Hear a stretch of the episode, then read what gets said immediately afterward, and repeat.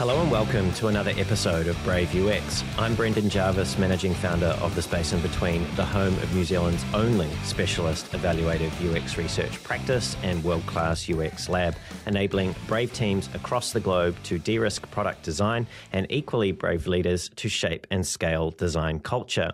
You can find out a little bit more about that at thespaceinbetween.co.nz.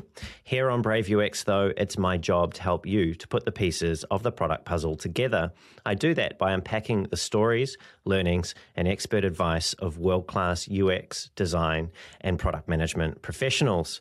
My guest today is Hussein Al Moussaoui. Hussain is the founder and chief design officer of Moussaoui Studios, where he's busy blurring the lines between CGI, VFX, and product design for some of the world's most innovative brands, including Nike, Adidas, Apple, Google, Ford, Pepsi, Samsung, and many more.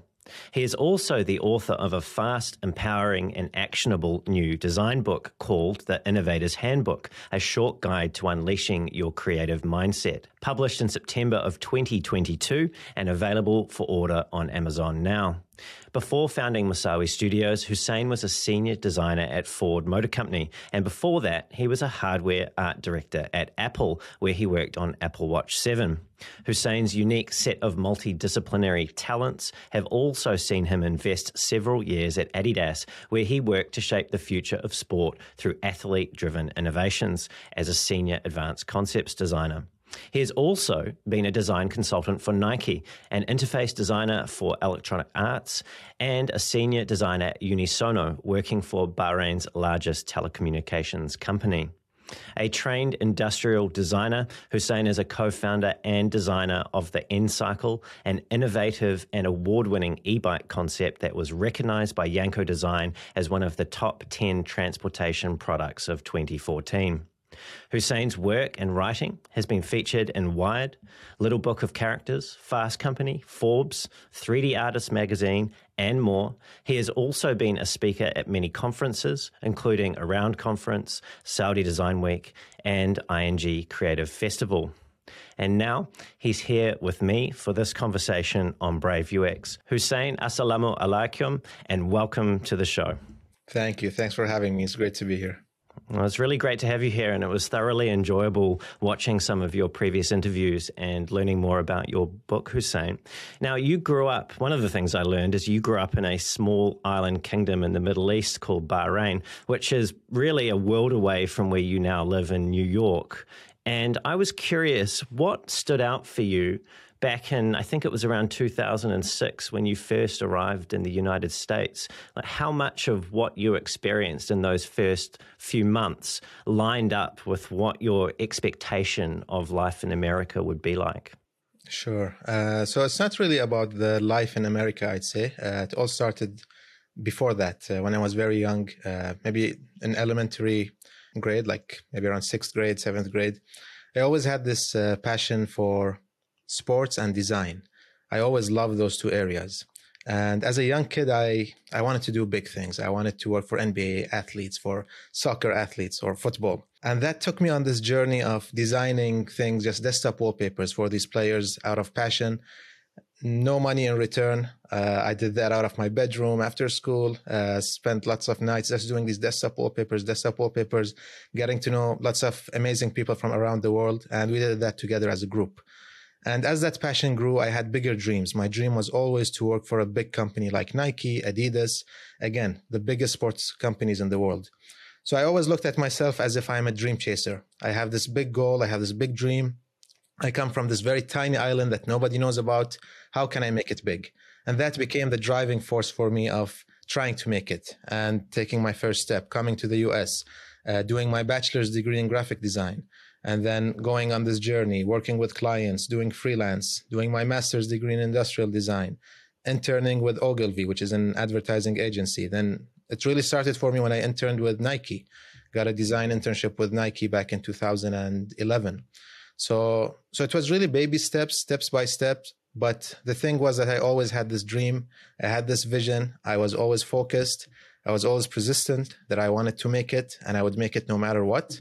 And really, that's what took me on my journey. And being in the US, being somewhere else, I mean, of course, it played a role. Uh, I got to meet some amazing people, but uh, it's really the the dream that was alive in my head that kept me going over and over. Mm. And I have heard of you refer to yourself in the past as a dream chaser, as you just did then. And I also understand that when you were first applying for jobs, you were rejected from 80 or so of those jobs that you applied for. Now, it's clear hearing you describe your approach and having watched several things previously of yours that you are very much committed and determined to the goals that you're pursuing. To whom or to what do you attribute the intensity to which you've you've pursued these dreams of yours? I think it always starts from the home and the community and the bubble that you're in. So for me, I mean, I have the most amazing parents that always supported me from day one. That definitely played a huge role. They are my role models in life. They they went through a lot of hardship. They achieved a lot. My parents are both professors. They're retired now. Uh, so I think I always had the opportunity to do what I wanted to do. I was uh, given the support. I was being pushed to do what I love to do, and that played a huge role. Then the second level is friends uh, at school. I had some amazing friends that I surrounded myself with that uh, always were excited about my work, always pushed me to go to the next level. And the unifying factor between all those is, I mean, whether it's family, friends, community, society, it's being surrounded by positive people. And that positive energy is what really keeps you going and thinking that, okay, I did something right now. What's next? What's next? What's next? Whereas negative people, they always try to pull you down or jealousy comes to play, egos come to play. So I guess from day one, I tried to surround myself with the right people, with the right friends that pushed me and believed in me and i also believed in them and we pushed each other and now we're all in different disciplines and all we've we've achieved uh, some of our dreams and goals that we wanted to. So so that's definitely the number one thing. And even up until this day i surround myself with very positive friends co-workers even in the industry there's positive people negative people. How do you surround yourself with the right people? And that's really what keeps you going and makes life easier for you. Mm and choosing your parents well is a, is a fortunate decision to have had made for you. You mentioned there that they're now both retired, both professors, you know, clearly intelligent people. You also touched on it very briefly that they had endured some hardship in their life. Now, obviously, not wanting you to describe anything you're uncomfortable here with, but what was it that you observed in their handling of or reactions to adversity that you thought oh man that is that is a really useful way of being in the world. You know what was it that you experienced that helped you to forge this determination that you have? Sure. So there's lots of factors. One i mean when i talk about hardship my parents didn't necessarily come from the most fortunate or from the most rich families and they always had this dream this dream of going the highest possible in their education and for them, that was the dream of getting their PhD. They went to the UK. That's where they studied. And they, it was, it was really tough, you know, having two kids, uh, being alone in the, uh, away from home. Like I feel the same thing now. I'm in the US. I have two kids and it, it's really tough without family. So they went through a lot of hardships, through a lot, a lot of struggles to to achieve what they did, whether it was in university, whether it was going doing their master's degree, PhD, raising kids, and so on. So I, I always look at my parents. Uh, I mean, one part of it is the struggle that they went through uh, to achieve what they wanted to achieve, uh, reach the highest level of education, become professors in the university. That was their dream.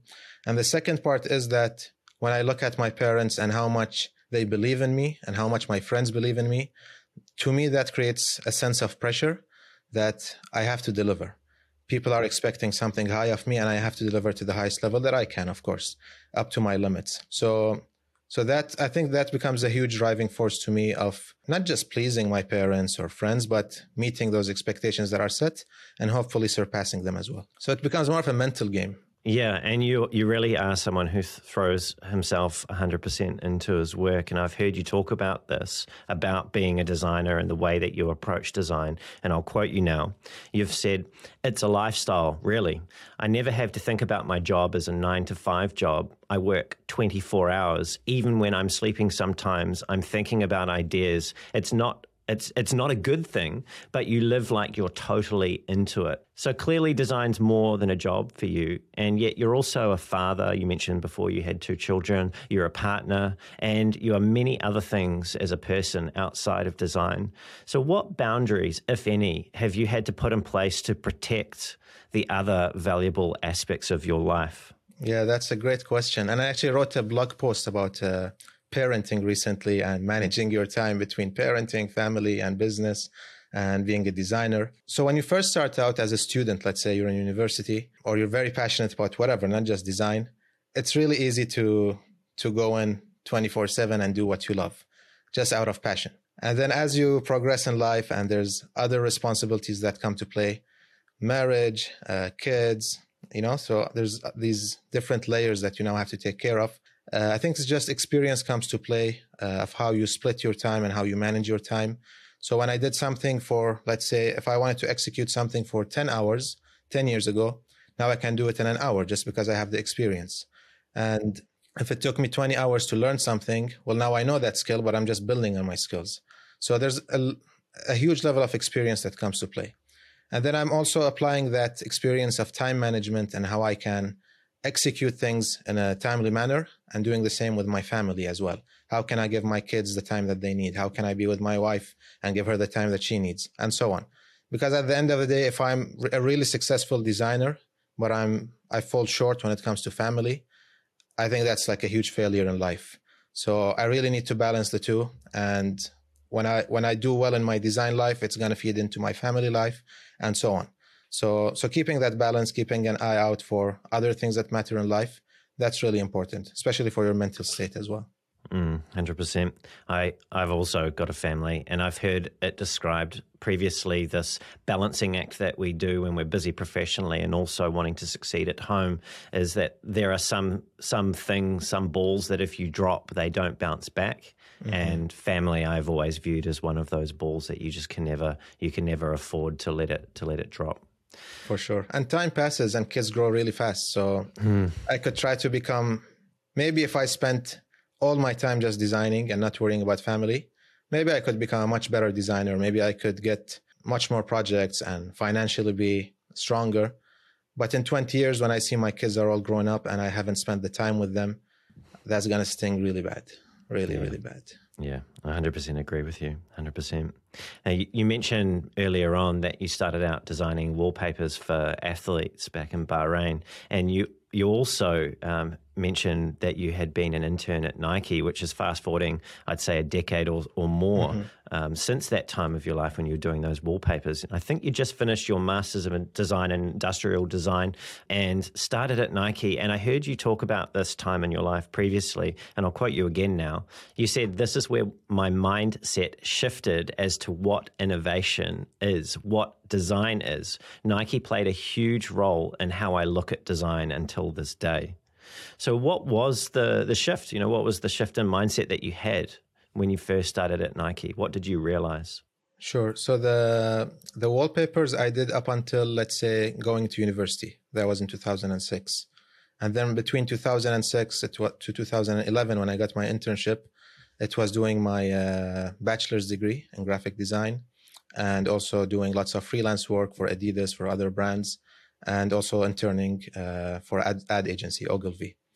In 2011, when I uh, interned at Nike, it was a Nike design internship over the summer. They chose around 11, I think, or they chose around 14 designers, and about 10,000 people had applied. So it's really competitive and challenging. And it, it really changed the, uh, the way that I look at design because before I looked at design as doing something that aesthetically looked cool and pleasing. And to me, that was design something that's very visually interesting. But when I joined Nike, I really learned more about the function of things. How do you innovate? You know, innovation was the key word. How are we innovating on this project? What's what's the innovation story? And so on. Everything became about innovation. Even at Nike, like lots of people see Nike as a sports company, a shoe company. But when I went to Nike, I learned that no, it's an innovation company that does shoes. It's an innovation company that does sports products and so on. So everything they do, no matter what they do, if Nike was to design a car tomorrow, it's going to be about innovation. And they just happen to design that car. So innovation, innovation, innovation, that thing uh, came up a lot. And then I was really curious about how do they innovate? Why do they innovate? What are some of the techniques that they use? And throughout my journey in my career, when I went from Nike, when I went uh, to Adidas, EA Sports, Ford, Apple, and so on, I saw a lot of overlapping patterns between the mindsets of the amazing people that I worked with. And there was no written guideline or rule book that this is how you innovate.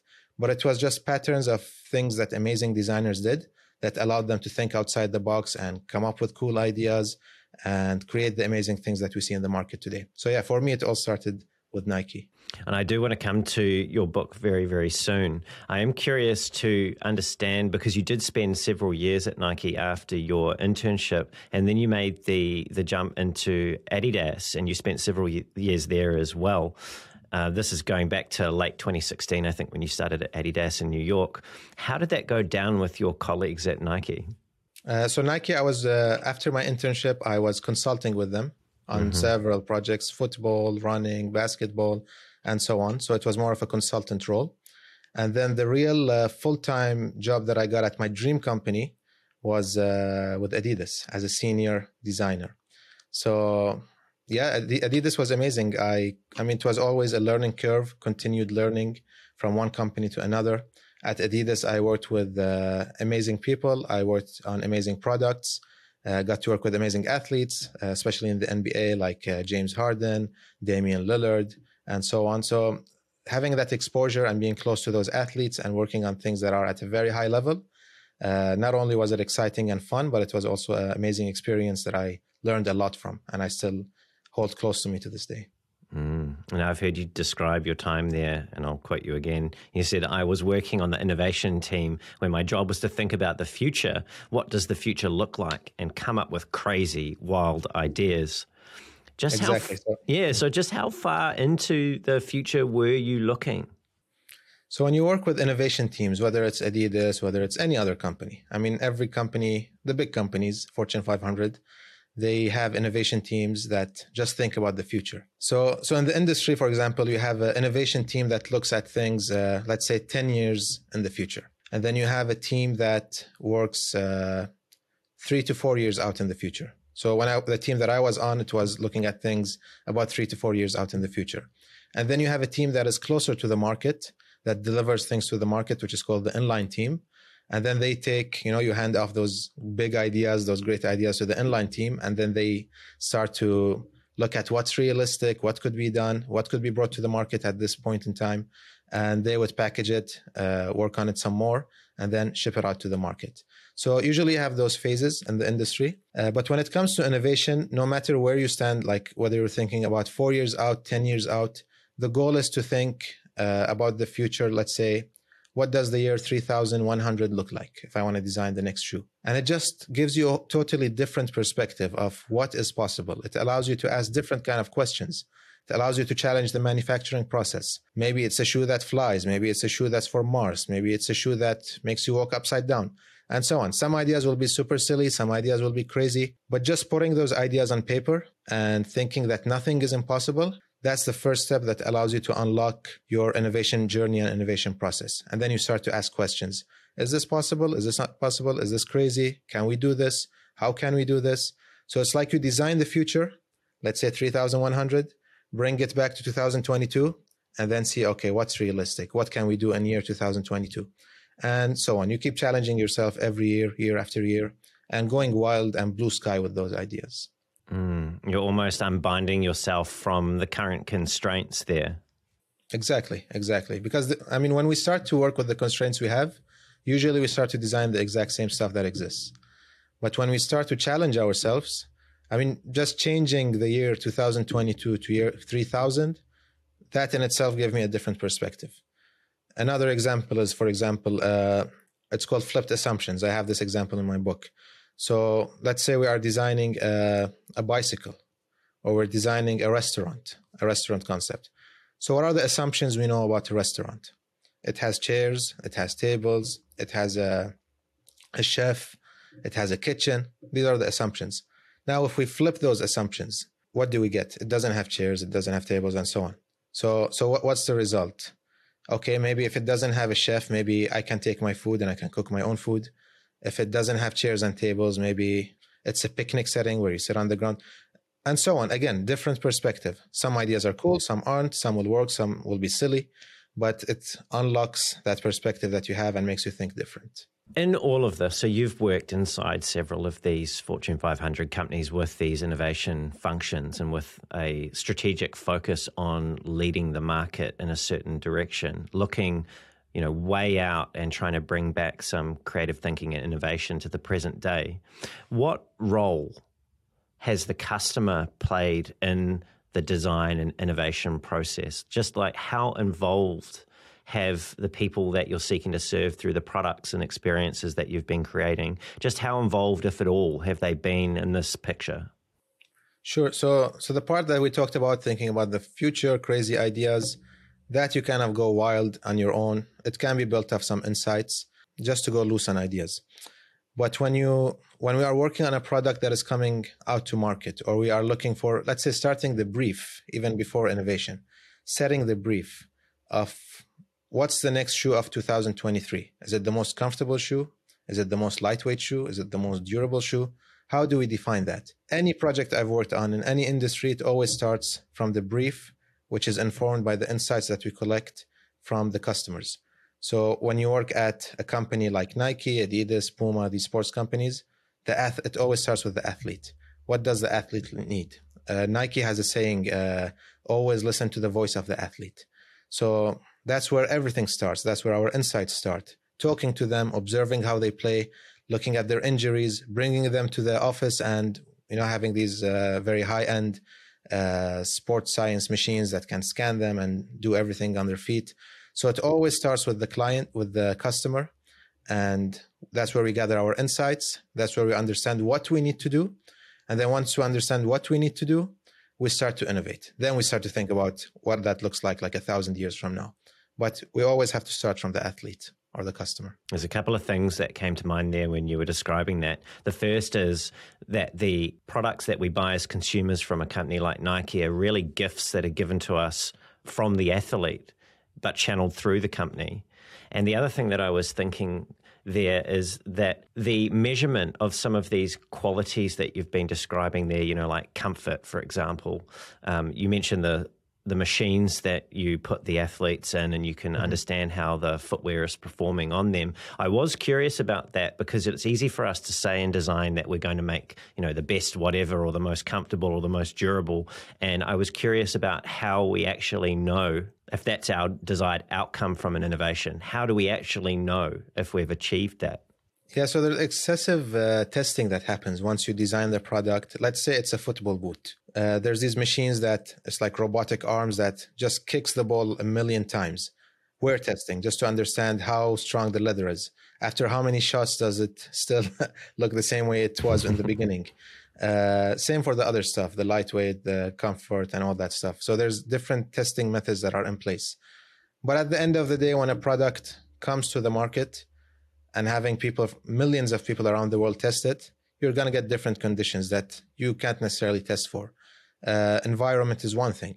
Uh, maybe it's a shoe that doesn't perform as well in the heat, let's say in, in the Middle East versus uh, Europe, just because the weather is different. The terrain is different. Maybe playing on grass or sand is different, and so on. But as a company, you do the most you can through the athletes, letting them test it, through the machinery that you have, test it, and then you should be in a much better place without the testing. So you definitely have to do your research, test what you have, and then see uh, how it performs. And then, of course, learn from that for the next season and the next season. Yeah, yeah, yeah. There's this there's this really beautiful dance that appears to be going on between the blue sky thinking of a thousand years out and the very real need to understand the performance of the product in the here and now. I really like how uh, those two things seem to be um, things that are space is made room for in these companies' innovation functions. But we were touched on constraints uh, briefly before and how we don't really want to apply those super early on in the process, um, albeit there may be some of those that are informing the brief that spark our initial blue sky thinking. Uh, you've said about constraints, and in particular, I'm thinking time, time and money here. You've said timelines are the most important thing because we're talking about execution and not just ideas that remain as ideas and go nowhere. So, my, my question for you here is what relationship, if any, is there between the time you have to innovate and the quality of the innovation that you end up creating? Sure. So, as, a, as an innovator, as a designer, it's like a muscle that you train. And when I know that I have one month to come up with ideas, it's to pressure me and it's to allow me to come up with, let's say, 10 or 20 or 100 ideas within this time frame. But when it's open ended, you're always kind of to come up with better ideas. If I told you that I can design a, a certain phone in a better way, and then I sleep on that idea, the next day, the next week, the next month, I'm going to keep getting better ideas, better ideas, better ideas. But what's the point of having a good idea that isn't executed? So, so that's what I meant in the book when I mentioned that. And as designers, we, I mean, our sketchbooks are filled with ideas. But again, what do you execute? What goes back to your question of has it been tested? Have we tried it? Is it possible?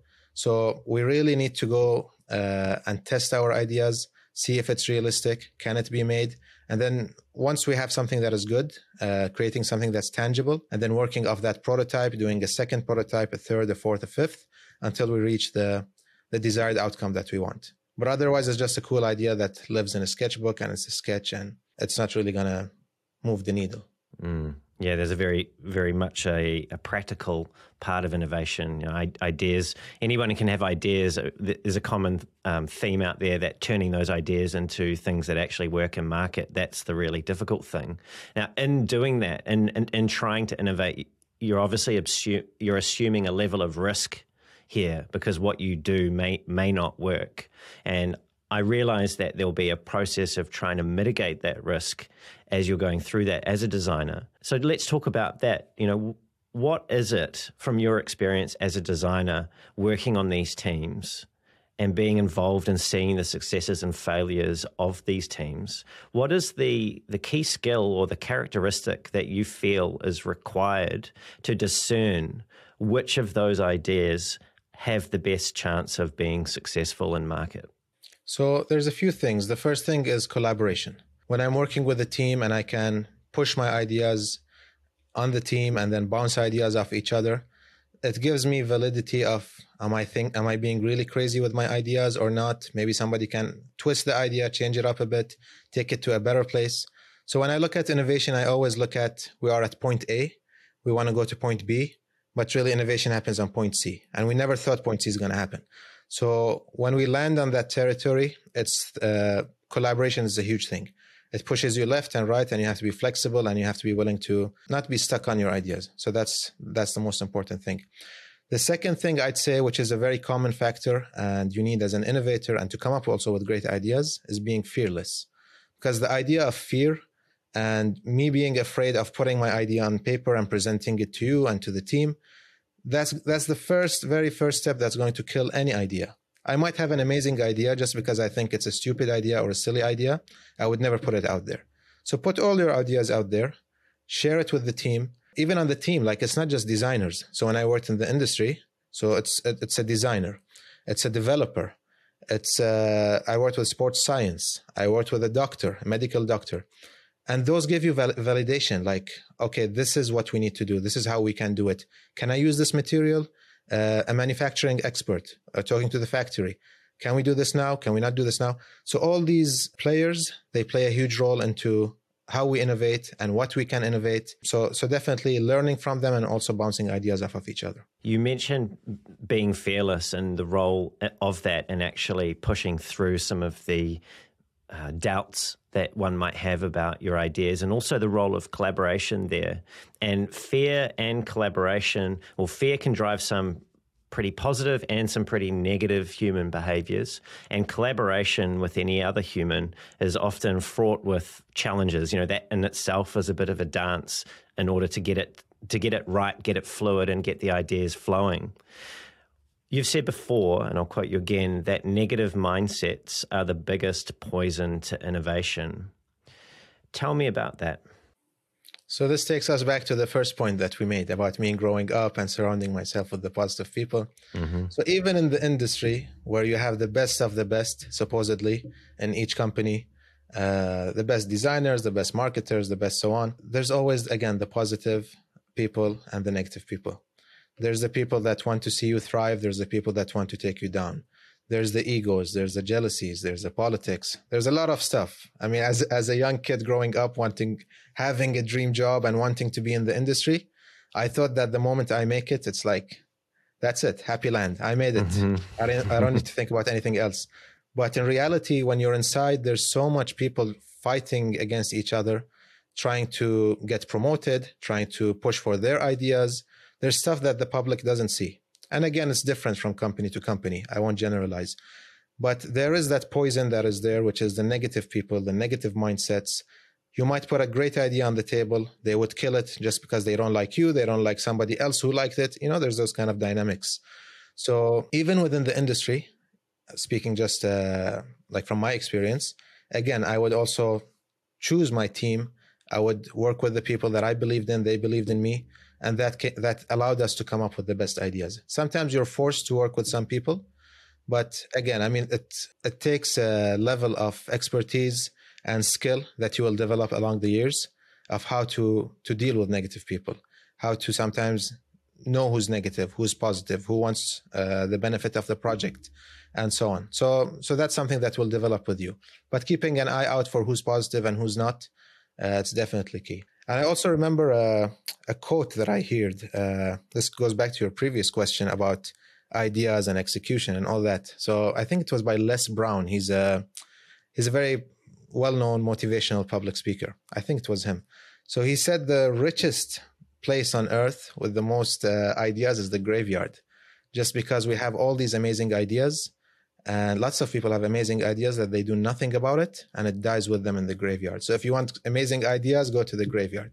And I thought that's really powerful of, uh, you know, just taking accountability and executing and believing in yourself because time is really short. Time is really short and we don't live forever. If you have an idea, go for it. It's so true. You and I were talking before we hit record. I recently had a conversation with Mauro Porcini, who's the Chief Design Officer at PepsiCo.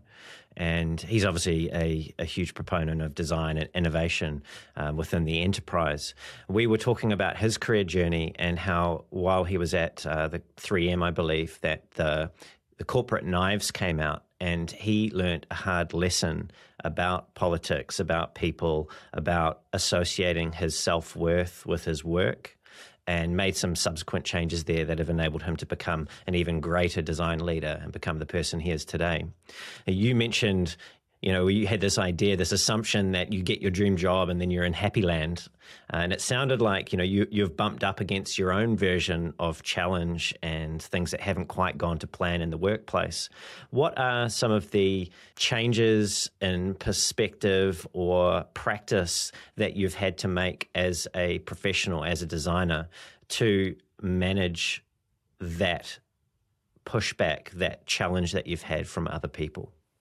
So sometimes, I mean, when you're in the industry, you have to be very diplomatic at times and understand how the dynamics work and when to push, when to choosing your battles. I think that's really important. And even battles, I don't mean like just fighting and all that. I mean, even like if you have an idea that you believe in, sometimes is it worth it to, you know, really push hard for that idea? How much do you believe in that idea? Sometimes just letting it go. So you have to really play that game with the team. For me personally, I mean, I I learned a lot from the industry. I learned a lot from those team dynamics. I learned a lot about run uh, leading teams, working with teams. But for me, always the question was, what's next? And I think that was also part of my journey and progression. What's next? What's next? I want to be here. I want to be here. I want to work for this company, for this company. And my big what's next was I want to start my own studio. And since I started my own studio, I mean, I always, I always felt this way that when I'm in the industry, no matter what company I work for, even if it's the biggest company in the world, at the end of the day, I'm just a number. And we've all seen these layoffs that happen just because of a, an economic situation that happens, or any any situation could happen in the company. You could get, be let go of your job. You're just a number. You're a slave to that company. Whereas when I'm running my own studio, no matter how small it is, I'm running my own empire. I'm choosing my team. I'm growing my empire. So this idea of having an empire, it really uh, it motivates me. And if you look at the big uh, companies, Adidas, Nike, Apple, it all started with one person. They were nothing at one point. So how can we? To me, that's the biggest learning of how can I learn from Steve Jobs? How can I learn from Phil Knight? How can I learn from Adolf Dassler and so on? And being a founder, starting my studio, growing my studio, choosing who I work with. It just takes a lot of the negative people out. It takes a lot of the negative energy out. And I'm running the show the way I want to run it. Of course, there's other challenges running a business, but at least the negative side and the negative people and the negative vibes, uh, I can get rid of a lot of that. Mm. Speaking of vibes, I've seen your studio, Masawi Studios showreel, and the sense that your showreel gave me was that it's very fluid, very organic, very playfully curious in the way that the work comes across. Now, clearly, that's just my subjective interpretation of what I saw. And I was curious about your reflection on your own creative style and what you're trying to you touched on some of the things you're trying to actualize there through the studio from a personal um, and professional standpoint but through the creative lens of what you're trying to do. Um, w- how do you think about your creative style? Do you think that you have a specific style? And from Absolutely. where do you gra- where from where do you source or um, feel that you achieve your most inspiration from Sure. So, so absolutely. When it comes to style, I always like to think of myself as, and my studio at least, of having a modern style, futuristic style, and something that is minimal or playful. So, so those three things are ingredients that I I try to infuse into every project that I do. And when it comes to the work that I do with my studio, uh, so my background was in graphic design. Then I moved to industrial design, and then I learned visual effects and 3D on my own. So, been jumping around as a designer. So my, my goal has been to blur the lines between industrial design and visual effects. Visual effects means like the cool motion, 3D animation that you see, fluids, uh, stuff exploding, breaking up. So that kind of crazy stuff. And how can I bring that world with the world of industrial design and blur them together? Because when you find these intersections of things that sometimes don't relate, that's where a lot of innovation can happen. So I try to infuse that idea and that principle into my process as well.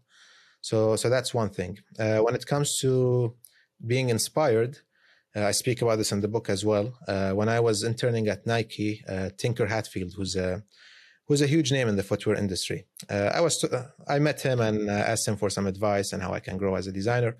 The number one advice he gave me was to be a sponge. And by being a sponge, as being open to all new ideas, having not being stuck in your own perspective, when I'm going out in the streets, going to a soccer match, going to a basketball match, observing the game, observing the environment, looking at the stadium, looking at the architecture, looking at the people. So just soaking everything in. And that will really inspire you. It might immediately inspire you with an idea, or subconsciously, when you're just open to ideas, it will pop up at the right time. So, so just being a sponge and soaking everything in whether it's reading a book, watching a documentary, uh, you know, just being looking at stuff outside of design.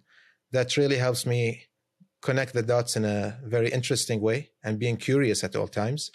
Uh, and then coming back to the drawing board and coming up with cool ideas that, you know, just my imagination can can start to to come to play. Is that curiosity a conscious or a sort of background process, if you like? You know, are you actively going through the world thinking, okay, now I've got to turn on my creativity and my curiosity? Or is this something that, as a sponge, as Tinker was advising you to be, that you are just doing through osmosis of just living your life? Uh, I think definitely takes time to to develop that because we're at least I speak about myself. I used to be very stuck into my own process of the things I like, just doing more of the things I like. Let's say I like basketball. So I just look into playing basketball, uh, looking at basketball athletes. If I'm doing a basketball shoe, looking at what the basketball world looks like. But now that I'm more open, uh, I would look at what things that outside of sport looks like. How do those people uh, look at basketball? How is basketball perceived in culture? How is it perceived in uh, different movies and so on? So just looking at things outside of the bubble that I was in opened up a lot of doors and enabled me to think about different and new ideas. Mm. Now, we've talked about the book, but we haven't talked about it directly, though. You've recently written a beautifully designed and useful book called The Innovator's Handbook. And in that book, you break down 10 principles, some of which we'll come to in a moment.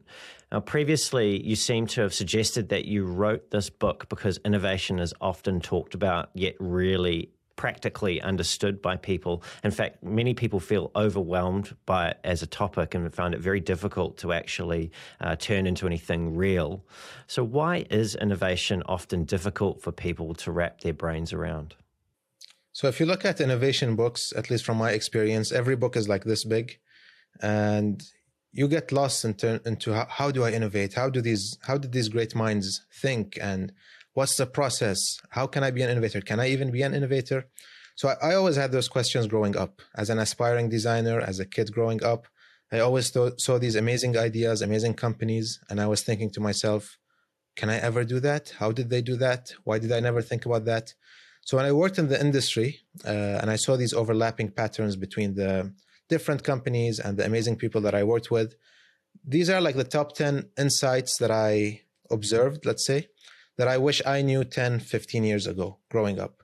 And some of them are simple insights, but it's really, it's not really as complicated as we think it to be. When I, when I know how to approach design or innovation, when I have the right mindset towards innovating, I will start to think about ideas in a different way and I'll start to come up with ideas that I never thought was possible.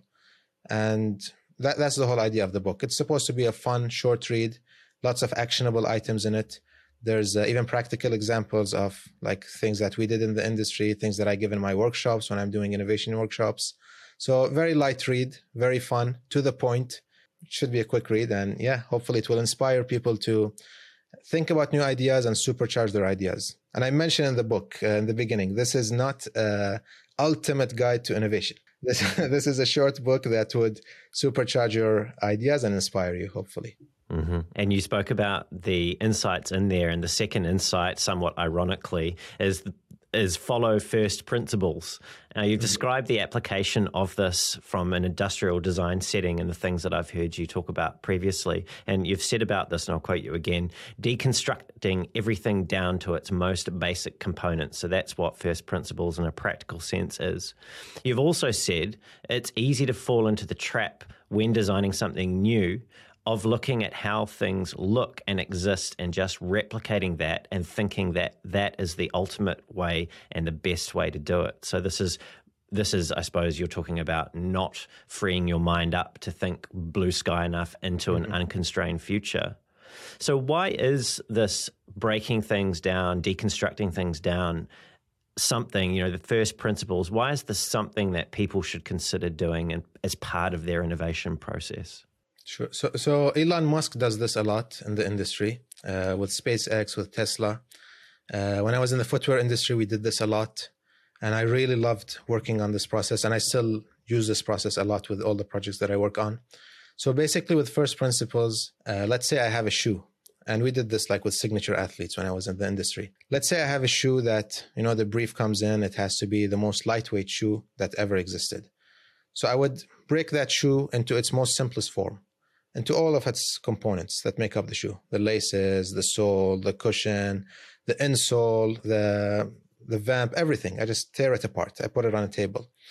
And then my brief was how do i make the most lightweight shoe? So now i go to each one of those elements and i start to question is this serving my purpose? Do i let's say we're talking about the laces. Is this the most lightweight laces? Is there any new technologies that exist in 2022 that can allow me to do a even lighter technology that didn't uh, lace that didn't exist the previous year? Do I even need laces? How can I do laces in a different way? So all these questions. Now I'm just asking about one of the components, and then I would either improve that element, which is the laces, I would remove it, or I would keep it. And then when you do that to each of the parts and then put the shoe back together, you have a much better understanding of what could be done, where is the potential, where are the opportunities, how can we improve this shoe, and usually, uh, from my experience, you tend to deliver better on the brief when it comes to doing a lighter shoe, a more comfortable shoe, a more durable shoe, and so on. Just because you're asking and questioning every part of the shoe, even the manufacturing process. Like maybe something exists now in 2022 that didn't exist in 2021. Maybe there's a new technology in the seatbelt uh, industry that I can use as a fit system in, in, in my shoe that didn't exist the previous year. And we do that a lot. We look at different industries. We look at aerospace. We look at baby strollers. We look at all different kind of things. And then we bring it back. Everything, you know, leads back to the shoe. Is it creating the most lightweight shoe that ever existed? So, so when you do that process and when you package the shoe back together, you'll find yourself in a much better place uh, versus where you started.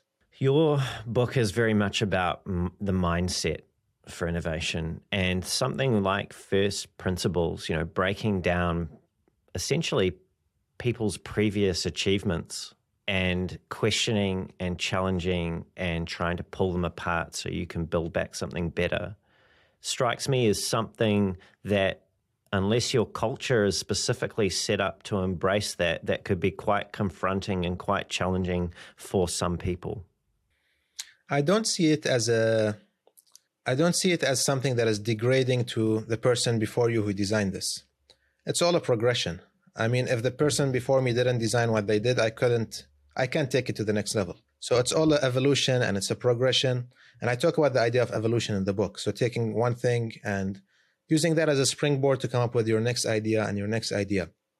I mean, all credit goes back to the person who designed the shoe before me and the one before him or before her and so on. So it's the same with the car industry. If you look at, uh, if you look at how we started with horses and then how we got the first car and where we are today with the electric cars, it's all a progression. We didn't go from horses to electric cars. So every person within that process and that journey, definitely they played a huge role in terms of where we are today. And hopefully what we do today, it will set the grounds for future innovations 100 years from now, 1000 years from now. If we don't do what we do today, we're not helping the next generation and the one after it. So yeah, it's, it's not it's not one person doing something that is groundbreaking and never been done before. Uh, that's not what innovation is. I mean, at least most of the times. You don't have to reinvent the wheel every single time.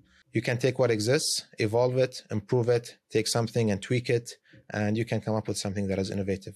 And that's what most innovations around us, uh, that's how they were made. And one of the ingredients to help us do that, to improve upon things, that you've spoken about, which I believe you're a big believer in, which is diversity. And you've said about this that diversity supercharges your ideas. The more diverse your team is, the more great ideas you can come up with. So when you're working on an innovation project, you know, when you're deconstructing a shoe or whatever else that you've been doing in your career that's required a level of innovation over and above the incremental, what does diversity ideally look like? You know, what kinds of diversity are most important to have in that room? Sure. So there's two kinds of diversity when I talk about diversity. The first is uh, diversity in, uh, like I mentioned earlier, I'm looking at a shoe that has the best fit system. Okay, I'm looking at stuff that is very unrelated to shoes. Looking at uh, baby strollers, how does it keep the baby fit? Uh, looking at seat belts for a fit system looking at stuff outside of the footwear industry. So that kind of diversity is really important. Finding the intersections. Frans Johansson has an amazing book called The Medici Effect. And his book is all about finding those intersections and how two things that are very unrelated, when you put them together, it can, you can come up with some very innovative and amazing ideas. So that's one part when we talk about diversity. The second part is the actual team. So when we have a team where we come from different uh, cultural backgrounds, ethnicities, religions, languages, skin colors. Somebody's married, somebody's single, somebody has kids, somebody doesn't, and so on. So the more different we are, the more different our perspectives are in life. When we get together and we get along, that's really important. We have to get along. uh, we we start to look at things differently. I might look at designing this water bottle in a certain way just because of my cultural background. You could look at it at a certain way and then we put those ideas on the table. We could bounce ideas off each other evolve those ideas. But if we are all the same uh, it's not i mean not unless, not necessarily that we we can't come up with cool ideas but it's going to be more challenging and it's going to be more dry because we all have the same perspectives. We all think the same way. We all talk the same way. And now we're designing a product that you know if one of us or 10 of us designed it would have probably been the same. So that's where diversity comes to play. Pushing each other looking at things differently again, looking at things from outside of your perspective, that's really key. You touched on that we all need to get along in that setting. You know, you almost laughed it off as if you've as if you've been in situations before no, it, that... it, because that's really important. I mean, we can talk about diversity, but uh, if you have a team that is unhappy, you're not going to come up with uh, great ideas. So that's a key factor. But I mean, there's other things that are also there. If you have employees that are underpaid, and as diverse as they are, they're not going to come up with great ideas. So, given that everything is good, uh, the team is happy, the, there's positive energy, you put a diverse team together, you're going to come up with great ideas. So, it's like a puzzle, but I mean, I focus on the diversity part because that's really key to innovation. Diversity is somewhat like innovation in the sense that it's can be risky. It can be risky to put people together who come from wildly different upbringings and backgrounds, countries, religions, all these things which in human history have led us to some wonderful but also some very dark places. You know, it can go it can go wrong. What is the shared quality or belief or way of being in the world that you've seen in the teams that you've worked in that have been the most diverse and the most successful? You know, what is it that has made them special and made them work? Sure. I've I've been on some really, really, really diverse teams, and I'd say the number one thing is respect. Uh, at the end of the day, I don't want you to endorse the things that I believe in and the things that I think about and my culture and everything else. Uh, neither do you expect that of me. So I think when we have that as a common ground, there is respect. Now we can just focus on work. What language? What language I speak at home? What movies I watch, what I do in my spare time. That's uh, that's my business, and yours is yours your business. So, but again, the way I will look at the problem and the brief that we are trying to solve, my background will definitely come to play. Your background will come to play, but the respect is always there. Mm. Yeah, such an important human quality, and would be nice to see more of it everywhere in this world of ours. You've said knowing that failure pushes you to the next level rather than takes you down, I think is a really important mindset to have. And that makes me, this is me now, not you, me, makes me think of Mark Manson's framing of a meaningful life, which I'll paraphrase him here, which is basically uh, not hoping to live one with no problems, but instead trying to live one with better problems, where your problems get better over time. So I understand that you've encountered a few problems in your design career. In particular, one that you've talked about in the past is your award winning concept e bike, the N cycle. So, what were the the, the problems that you'd encounter that you'd encountered in that project and and how did you focus on making them better over time sure so yeah failure is a huge thing and if you look at all the innovators that uh, from the past and even from our time now all of them pass through different kinds of failures, small and big. And the moment you start to look at failures, that it's something that will allow you to become a better person, have a more experience. I mean, every every failure, it's an experience that will elevate you to the next level. Uh, and I always tell my students when I'm teaching that one day when you become successful and you write a book about your journey, do you want to write a book that doesn't have any failures? It's going to be a really boring book. So people learn from those failures. Uh, failure should excite you to at least know what not to do versus you know uh, doing it again and then falling in the same trap. So so i'm actually excited by failure because uh, it's an experience that you can't get from every everywhere. Like somebody can't tell you somebody could mentor you of what to do and what not to do but some failures you will discover by yourself and that's really important I was thinking about this how all of the world's greatest stories are of a hero, the hero's journey, right? Of mm-hmm. people going through challenges, more than one, sometimes, you know, life threatening uh, challenges. And we are gripped as people globally by this journey. Yet we seem very reluctant to embrace the same uh, feeling around risk and failure and the potential rewards. Many people want things to come easy or overnight, mm. and that won't happen. Uh, I mean, you mentioned the e-bike. I forgot to talk about that. Mm. Uh, so even with the e-bike and not just the e-bike, like every project I've worked on, I'd say it didn't happen overnight, and it didn't happen from the first go. When we talk about innovation in the industry, sometimes we have a cool idea, we prototype it. Oh, it's something really different. So again, takes us back to this point A to point B to point C where we innovate and as those failures that teach us and allow us to move forward. So with the bike, we we designed this iconic looking bike called the N Cycle. It was me and my designer friend uh, Marin Myftiu, and we collaborated on this bike. It was a two week project that we sketched out, and it wasn't meant to be more than two weeks, just a concept. And then we got excited about it. It became a two month project. We started to look at the details, flush it out more, put it out online. People got excited about it and then fast forward, we were prototyping it in Italy. Each prototype is costing 90,000 euros. So yeah, the first prototype didn't work just because the way that the bike frame looked, it looked very different. It's not something that we had, uh, was very conventional in designing bikes. all our bikes look the same like the past 100, 150 years. We were trying to challenge that. So we did one prototype, two prototypes, three, until the eighth prototype, where we actually got a functioning bike that could work. Uh, the frame was stable enough. But it was all those learnings and that process that allowed us to understand what not to do. And I'm sure if somebody was to design that bike today from day one, uh, without seeing our bike, they would go through the same struggles, maybe more, maybe less. But at least we know how to do it and how to improve it and how to build on it. And that's how the most innovative companies in the world look at Apple, Samsung, Nike, and so on. They all have these products that they are building on because they, they have so much knowledge that their competitors don't have. They know how to do things over the past 30, 40, 50 years that others are just starting to learn. But it's due to their failures that allow them to be where they are today.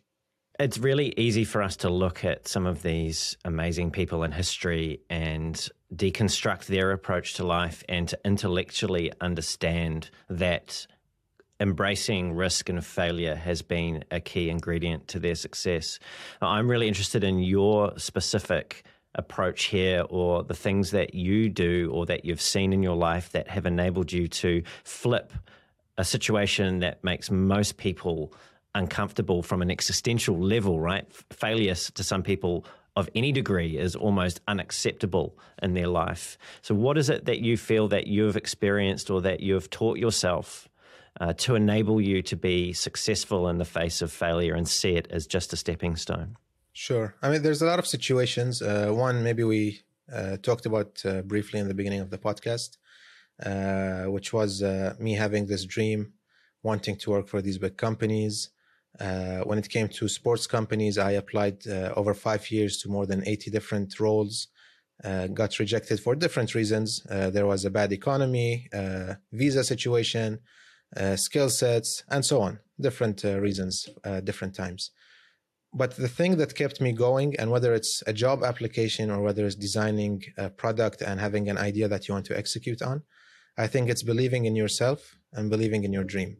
The idea of believing that belief that's really important and that's really key to keep you going and take the noise out because there's a lot of people that will try to take you down. Even you'll try, you'll start to doubt yourself sometimes. But i always say you have a dream you try to execute on your vision you don't just talk the talk you also walk the walk and when i try to walk the walk okay i try to understand that this is where i am this is where i want to be this is how i'm going to do it if I fail, there's a plan B, plan C, and so on. But all those roads lead to that one goal that I want. I try not to have more than one goal because it's really easy to, the moment something goes wrong, you just ditch that idea and go to the second goal or the third goal. So, yeah, that's been my motto. Hussain, that's a wonderful place to end our conversation today. This has been such a positive and a super informative conversation to start my day. Thank you for being so generous with your stories and insights. Thank you so much. Pleasure being with you. Thank you so much. Oh, it's definitely my pleasure. And Hussain, if people want to keep up to date with you, what you're up to, and where they can learn more about the Innovators Handbook, what's the best way for them to do that? Sure. So the Innovators Handbook is available on Amazon worldwide. Uh, if you want to connect with me, I'm easy to find on LinkedIn, Instagram. Uh, I'm not using Twitter much, but I'm trying to. So, so yeah, Instagram and LinkedIn, that's the best places to catch me or email me, of course. Perfect. Thanks, Hussain. And to everyone that's tuned in, it's been great having you here as well. Everything that we've covered will be in the show notes, including very detailed chapters, so you can hop around to the points of the conversation that you want to revisit and that interest you the most, including where you can find Hussain, the Innovators Handbook, and all the things that we've spoken about. If you've enjoyed the show and you want to hear more great conversations like this with world class leaders in UX, design, and product management, please leave a review on the podcast. Those are super helpful for people to understand what it is that they're getting themselves in for before they hit play. Subscribe so it turns up into your podcast app weekly. And also tell someone else, just one other person, if you feel that they would get value from these conversations at depth about design. If you want to reach out to me, you can find me on LinkedIn. Just search for Brendan Jarvis. There's also a link to my profile at the bottom of the show notes, or you can head on over to my website, which is thespaceinbetween.co.nz. That's the space spaceinbetween.co.nz. And until next time, keep being brave.